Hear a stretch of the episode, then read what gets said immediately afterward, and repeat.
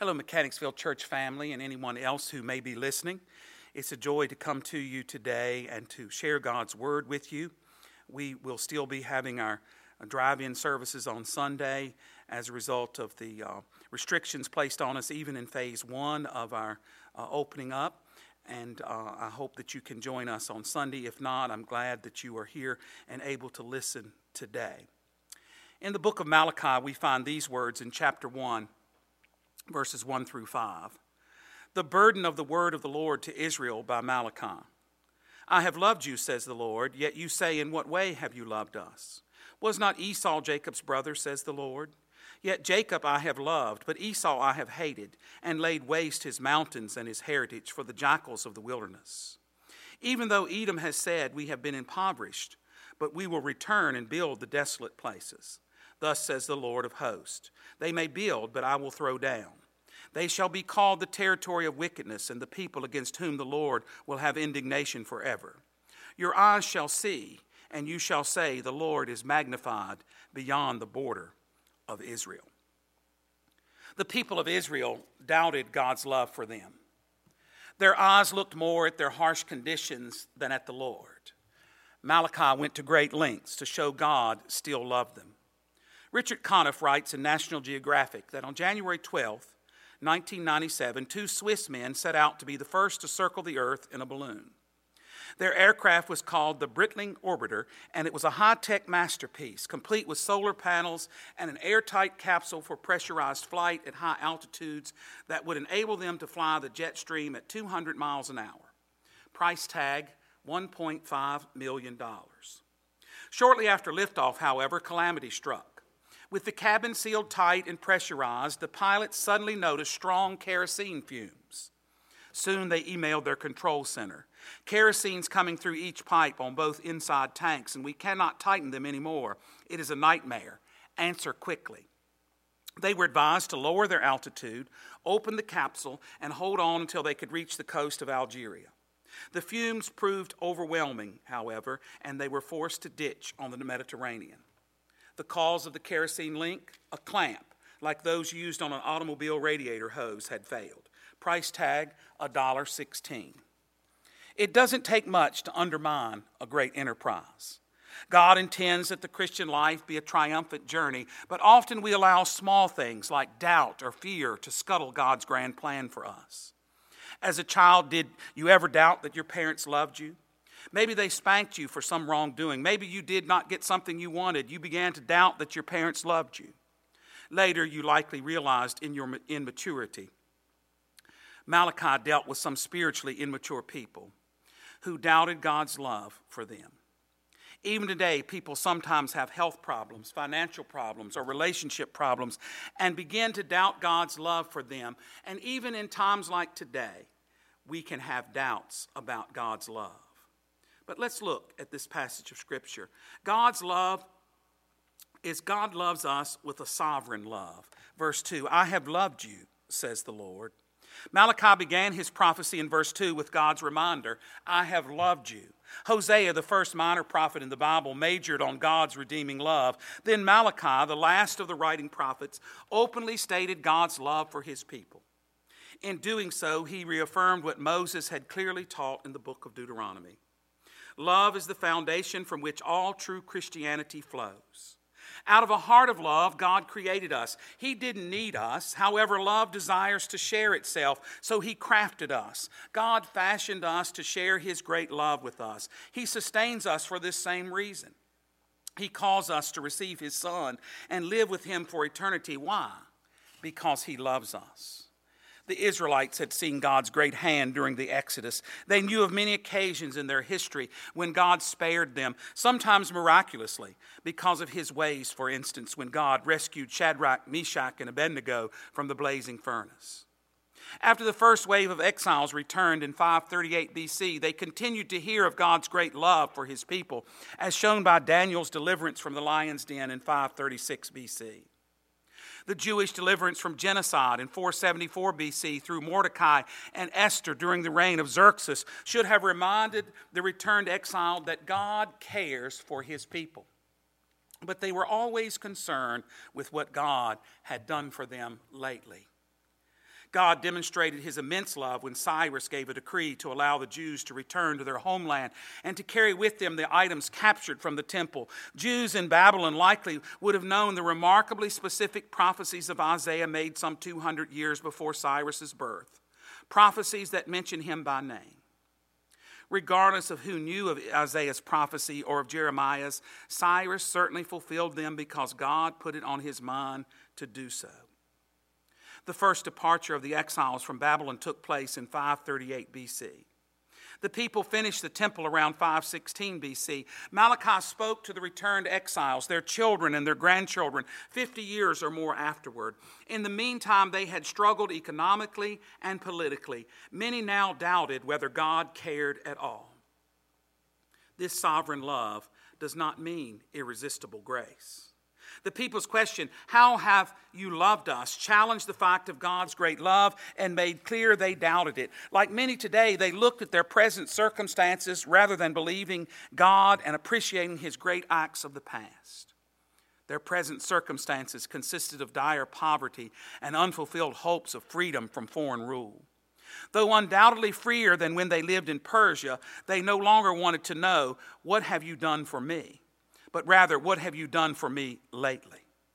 People can and do refuse the grace of God, even when it is present in their lives every day. Constantly, people question the ways of God in their personal lives. When things seem to not be going our way, that's when we begin to question. Sovereign love does not mean predetermined election.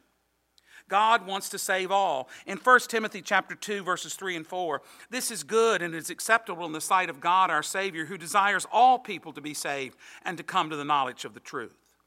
2 Peter 3 9 teaches the Lord is not slow about his promise, as some count slowness, but is forbearing towards you, not wishing that any should perish, but that all should reach repentance. And John 3:16, for God so loved the world that he gave his only begotten son that whosoever believes in him should not perish but have everlasting life. It is God's desire out of his love for you that you come to know him. God does not predetermine, but he does foreknow. He knew us from our beginnings. During Peter's walk on the water, he took his eyes off the Lord and looked at the waves caused by the wind. He instantly began to sink.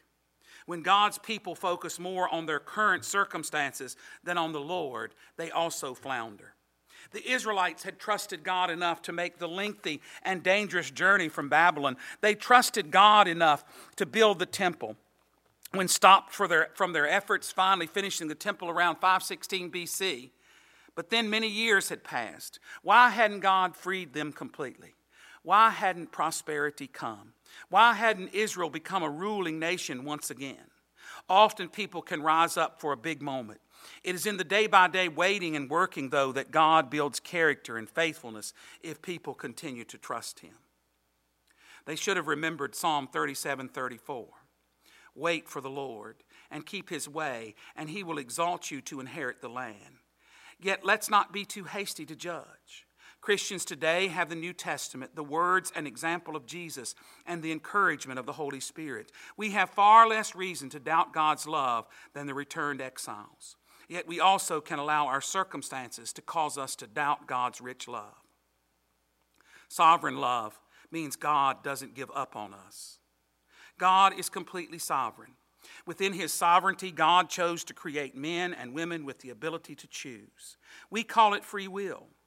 Where the will of an individual and the sovereignty of God meet in salvation, I cannot see, but I know they meet. Sovereign love mean God, means God keeps his promises even when we do not. God promises us eternal life. God promises to walk with us each day. We need to claim those promises each day. The second point of these verses is that God loves us with a strong love. We see that in verse 3. Most of us cannot understand the Lord's loving Jacob and his offspring Israel, though they didn't deserve it. Yet he loved them. He also loves us, though we do not deserve it. God proves his own love for us in that while we were still sinners, Christ died for us. This side of heaven, we cannot grasp the fullness of his great mercy toward his children, but we can understand something of it. How can we comprehend, though, his hatred of Esau? Where you ask 10 people if God hates any person, nine likely would say no, God is a God of love. They might even say something like God hates the sin but loves the sinner. Yet in Malachi 1 3, God clearly said, I hated Esau. How can we understand this? First of all, God did not choose to love one group in order to populate heaven and choose to hate the other in order to populate hell. God would have accepted any Edomite who repented of his or her sins and worshiped him. In the genealogy of Jesus, two foreigners, Rahab and Ruth, hold prominent places. Yet both Rahab and Ruth came from pagan nations and originally followed pagan gods. God mercifully saved them. God wants everyone to be saved. And the third point we see is in verse 4. God loves us with a steadfast love. When the Lord spoke through Malachi, I loved Jacob, but I hated Esau, he showed how he preferred one over the other in redemption history. Ultimately, however, he wants every person to be part of his redemption. Consider 1 Timothy 2, verses 3 through 6. This is good and it pleases God our Savior, who wants everyone to be saved and come to the knowledge of truth. For there is one God and one mediator between God and humanity, Christ Jesus Himself, human, who gave Himself a ransom for all. God clearly wants everyone saved and gave Jesus as the ransom for this, that salvation. Or consider Isaiah 53 6. We all went astray like sheep. We all have turned to our own way and the Lord has punished him for the iniquity of us all. In this passage, reformist and traditional Christians both agree that all have sinned and gone astray. But look at the last part of the verse the fact that God laid onto Jesus the iniquity of us all. Christ's atonement was unlimited, that all who come to Christ can be saved and enjoy his love forever. This is the meta narrative, the story behind the stories of the Bible, the ultimate intention of the Father that all know and love His Son, Jesus Christ. And we have a perfect opportunity in this time to share that love with others, to lead them to an understanding of Christ. And then we see in verse 5 the fourth point God loves us with a seeking love. According to the Chicago Tribune in the summer of 1994, a love struck Brazilian artist was distraught over the breakup of a four year relationship with his girlfriend. He tried to win back her love by a gesture of great devotion. He walked on his knees for nine miles with pieces of car tires tied to his kneecaps. The 21 year old man shuffled along for 14 hours before he reached her home in Santos, Brazil. He was cheered on by motorists and those passing by. But when he reached the end of his marathon of love, thoroughly exhausted, the 19 year old woman of his dreams was not impressed. She had intentionally left her home to avoid seeing him. Some people try similar acts of devotion to impress God and earn salvation. Like this woman, God is not impressed. The only thing that brings the forgiveness of sin is faith in Jesus Christ, not sacrificial deeds. God graciously granted his love to us who believe. He has shown us his covenant love through the generations of his redemptive family in the Bible.